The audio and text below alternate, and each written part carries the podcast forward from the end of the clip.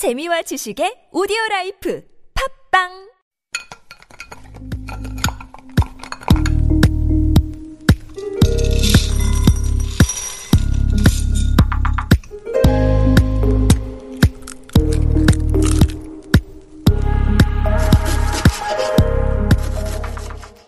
Hello, hello. My name is Matthew Chung. Welcome back to Super Radio. This is Korean Delicacy on TBS EFM 101.3. I've been a chef now for over 12 years, cooking all around the world, and Korean Delicacy is all about those most delicious things to come out of Korea. Every week, we like to do a segment we call Beginner, Intermediate, Pro, where we break down an element of Korean cuisine for all levels of expertise. Whether you're coming in knowing nothing, being a little familiar, or even deeply knowledgeable of the subject at hand, we're here to share what we know. This week's episode Cocktails. If you caught our show on Monday, then you'll have already met our guest for today, Patrick Harney, also known as Pad, owner of my favorite cocktail bar in Seoul. Pad, thanks for joining us again. Yeah, it's great to be back. So, okay, so like I said, we're doing beginner, intermediate, pro. We do this weekly segment where we we're taking this thing and kind of demystifying it for the beginners, and we're you know adding a little bit to the people who know a little bit, and then for those who know um, who are the proclaimed experts, well, let's see we can uh, if we can add to their knowledge bank just a little bit. So we're going to talk about the beginner level first. So let's let's talk about the basics of cocktail making. First off, here in Korea, if you know for say if you you only go out to the clubs and have a gin and tonic, like that's the extent of your cocktail knowledge. What do they need to know? I think that yeah, so we're gonna be talking about at home, right? That's yeah, meant at home, yeah, for sure. Yeah, so if you do know a gin and tonic, that's two ingredients, right? Mm-hmm. Well, I don't know. There's a rule that is like cocktail chef three ingredients, Mm-hmm. right? And so before that, it's not really considered cocktail, right? So maybe you need to add a garnish to that one. And Mm-hmm. Sure, there you go. There's three. So I think that yeah, one of the first things that anybody could do, that's the most beginner, is just add some crushed fruit to a gin and tonic, Right. and that's really easy, right? You get some strawberries, or you get some um, raspberries, or like some mountain strawberries. Those don't really have like a like big kick to them, but Sure. Adds nice color. Mm-hmm. Strawberries, um, you know, wintry, which is I think a very I think very unique to Korea. Is Yeah. that their strawberries being a winter fruit. Yeah, I think that I've I've come across that too because I've told people, "Oh yeah, add some strawberries to the, this festive drink," and they'll be like, "Oh, it's the winter. Like, why would there be strawberries?" And then I'm like, "Oh, I guess yeah, I've been in Korea way too long." Yeah, the strawberries are a winter thing out here. What's your take on uh, frozen fruit? Frozen fruit is amazing if you're going to make syrups, mm-hmm. but it's probably not going to be very aesthetically pleasing to look at. Sure. It can be, right? Mm-hmm. And so, like for raspberries, for instance, like maybe out of a frozen bag, there will be like 15 that look very pretty, and then the mm-hmm. rest are going to be smashed together. So I think, yeah, save those for the syrups because the taste is not wrong. The taste is perfect. I mean, it's frozen right at the perfect time.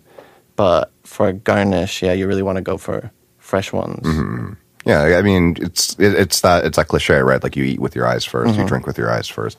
So then you, you mentioned syrups. Then I think that's also a good one. I think uh, for beginners because it's it's basically a couple ingredients and you boil them off. But Yeah, yeah. You know, give give us the details. Yeah, so I mean, the first syrup is just going to be sugar and water, mm-hmm. right? And you don't even necessarily need to boil it. You mm-hmm. can just use like a tea kettle Sure. water at like, I don't know, it's like 95 degrees, right? And then, yeah, just do, if you did 100 milliliters of that and then 100 milliliters of sugar, then you have a simple syrup, right? That's the, the s- standard. And from there, you can experiment. Right. So I think that honey is a Mm-hmm. really good thing to use, and most people have honey in their house.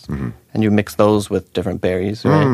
Or maple syrup. Maple syrup is great, Mm. Ah, and you don't have to even add any water. Right, right, right. And we all have that in the house, and that's really good with bourbons or any kind of brown liquors. I think. Right. Right. Yeah, you can't go wrong with maple the, syrup. you know, the vanilla kind of notes Mm-hmm. at the end add to smokiness. So then, in terms of uh, syrups, then anything other than fruit that you would infuse, especially stuff that you have lying around the house. Yeah, I think that tea can be fun, right? If you, for some reason, like to drink vodka, Right. then I can't help you there. But I can. You can mix it with teas, right? Right. And then, then you have something interesting, right?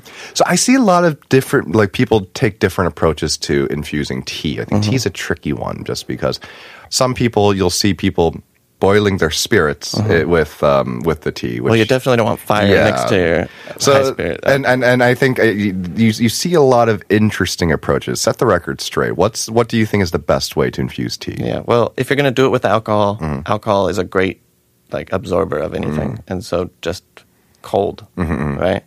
But for water, if you made a tea, like a very strong tea, and then you would use that water to make your simple syrup. Sure. Right? And then you have a tea syrup, which you can use in coffees, you can use in lemonades. Like it doesn't have to be alcohol related either. So- Right.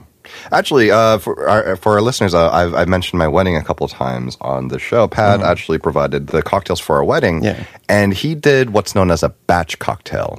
Run uh, run through that for uh, real Mm-hmm. Yeah. quick. And so batch, I might might want to call that maybe intermediate. I think right now we can move on to intermediate level. Sure. Yeah. So batching is difficult because you are making a lot, right? Mm-hmm. So you're taking one little drink and you're turning it into what three, four liters Right. or more. And I think that the main rule there is just consistency and make keep it simple. Mm-hmm. Because if you make it too complicated, then you might mess it up, and then you have a whole batch is Mm-hmm. ruined, right? And so yeah, you make sure that you get a nice I don't know, something simple that most people will like because if it's a batch, that's all you're going to have. Mm-hmm. Sure, Right? sure. You're not going to give them another option. And so you don't want to make it too sweet or too strong. You want to kind of have it nice and balanced. And yeah, you can make it ahead of time for a few days and it should be stable if the alcohol level is high enough. Mm-hmm. And I think that one that anybody could do is just, again, let's use that tea, Mm-hmm. right? And then you have your tea syrup and let's just use vodka for the sake of like keeping it simple Sure. and you have your vodka, and then maybe lemon juice or lime juice. Mm-hmm. And yeah, you just mix all those together with whatever tools you have at home that you use to mix, like a spoon or anything in your biggest bowl. Right. And then, yeah, you just put those into empty bottles, put them in the fridge, and you can serve that to anybody. But you want to taste it a few times first, Sure. right? So, I mean, and this would be something perfect for like a party or like Mm-hmm. a dinner party. Well, okay. So then, in terms of intermediate cocktail making, other than batch cocktails, what do you think beyond just the simple gin and tonic? What's that next level? Yeah, I think that again, let's stay in our house, right? You you probably have like a jar, a glass jar with a metal lid on it in there, and or a baby bottle. Like I've shaken cocktails at people's houses that had no tools whatsoever, mm-hmm. right? And yeah, shaking is probably an intermediate thing because you don't want to look like a fool when you're Right. doing it, right? You're doing it in front of people. And so then you're talking about ice too, mm-hmm. right? And you want to probably get ice from the convenience store. I think there's pretty nice ice here. Yeah, sometimes you can get like the big chunks Mm-hmm. that are, you know, decently clear. Yeah, and so get a couple bags of that, mm-hmm. and then use that for shaking up your drinks, mm-hmm. right? And you, the general rule for shaking is if it has citrus juice in it, then it's going to be shooken, and then if there's no juices, then you're probably going to stir it. Interesting. Why is that? Um, I think that the main thing is if you're stirring, you don't want to dilute it too much, right? You want mm-hmm. that like mouth feel, mm-hmm. like it's a little bit thicker. Sure. And then for the shaken drinks, if you just drink straight like citrus juice, it's going to be pretty harsh. And so what you're trying to do there is make the mouth feel very like fluffy. Sure, Right? I've sure. heard people say that. I think I tell a lot of people that these like sour style drinks that we're talking about, these shooken drinks, these are the drinks that are hiding most of the alcohol bad, like the, the bad things about alcohol. Ah, right? So right, that right, bad right. alcohol taste or that sharp citrus. Sure, sure. Or that it's too sweet, maybe it hurts your, t- your like tongue. Mm-hmm. So if you get the balance right, then it's a, like a harmony Right. that, you know, makes some better taste. So the shaking softens it up uh, a little bit, and it adds a little bit of volume to it, a little Mm-hmm. Yeah, bit of texture, and yeah, I guess yeah, in every sense of the word, not just the flavor, but the texture, it all gets softened up. Yeah, and those shooken sour drinks are the probably the most dangerous to, well, not dangerous, the most, you know, potent. Right? Bang for your buck, Yeah, yeah you bang for your buck. Yeah, you can really like put those down Sure. one after another until you start feeling it. Mm-hmm. Right. Whereas if it's a stirred drink, you're probably gonna take it a little bit slower, Right, Because you can feel what you're drinking, so you got to be careful. Mm-hmm.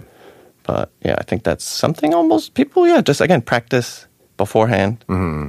and taste your drinks before you serve them to other people. That's like Right. my biggest rule ever because you shouldn't be experimenting with your guests, even if they're at your home, right? Yeah. All right. So I think we have some time now to head to our advanced level. So, okay, at this point, so you have a certain amount of equipment. You're not using mason jars or baby bottles. Mm-hmm. You have a cocktail shaker at home, and you have the bar staples. So, how do you graduate beyond just like simple built drinks and then the simple shaken, like sour drinks? Like, what's that next level that's really going to wow guests? Yeah. Now you're you're at a point where, yeah, you know what you're doing mm-hmm. and you want to impress people, mm-hmm. right? And so I think that you can do that with garnishes because mm-hmm. a lot of people tend to do that because maybe they're a little more artistic minded and mm-hmm. they can, you know, make something that looks pretty to the eye. Mm-hmm. For me, that was never my forte. So I always pushed towards making very simple drinks that sound easy to make. Mm-hmm. But maybe if someone tried to make it at home, maybe they wouldn't do it that well. I think stirred drinks can be that way. Like a martini, for example, people will say they want something very dry or mm-hmm. like, I don't know, there's all this negativity around sweetness, mm-hmm. which we're talking drinks, most of it is going to be very sweet. Right. And not very sweet, but that's why you. That's why you like it, right? Right. Because No. sugar is like that, that trigger in your brain. Exactly. It, it hits that you know it, that mammal part of you. Mm-hmm. yeah. I wonder when we are going to see kind of a pushback of you know more vermouth in a martini, just because Mm-hmm. vermouth really seems to have come back in a lot of ways, except for the martini. The martini Mm-hmm. still remains very very dry, but you know everyone's talking about you know small batch vermouths or it was artisanal ver- vermouths. Actually, I know a bartender from Germany. He actually just started his own line of vermouths. It's very very good. He had Mm-hmm. Yeah. um, juniper in his. It's it's very unusual and very tasty. But yeah, um, garnishes I think is a good one. I mean, would you recommend? Uh, was it by what? Have you seen that new one? It's the smoke bubble machine. Yeah, I've I've seen those. I mean, I don't know. I try to stay away from any kind of fire or What- smoke Yeah. because it kind of tends to overwhelm whatever's happening. And yeah, it's a good show. Yeah. right? So the the closest fiery thing I'll do is like maybe a flamey orange zest. Right, right. Because and zests are very good because they're going to add this oil, this fresh oil that you're probably not going to get even in a lot of cocktail bars, Mm-hmm, right? Because a lot of people will make things ahead of time and they're not going to use those.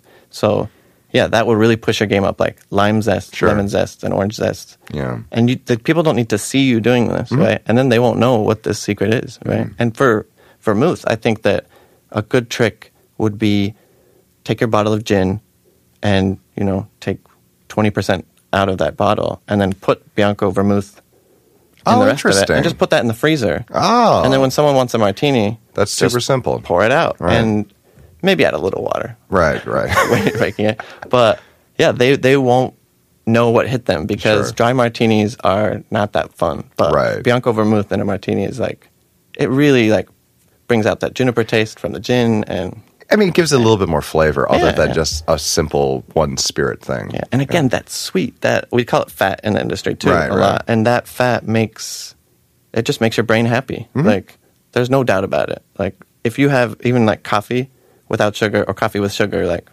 come on, like Right. I'm very happy with this expert level. Yes, let's bring vermouth back to the martini. Mm-hmm. yes, All right, Tad. Thank you so much for uh, joining us again.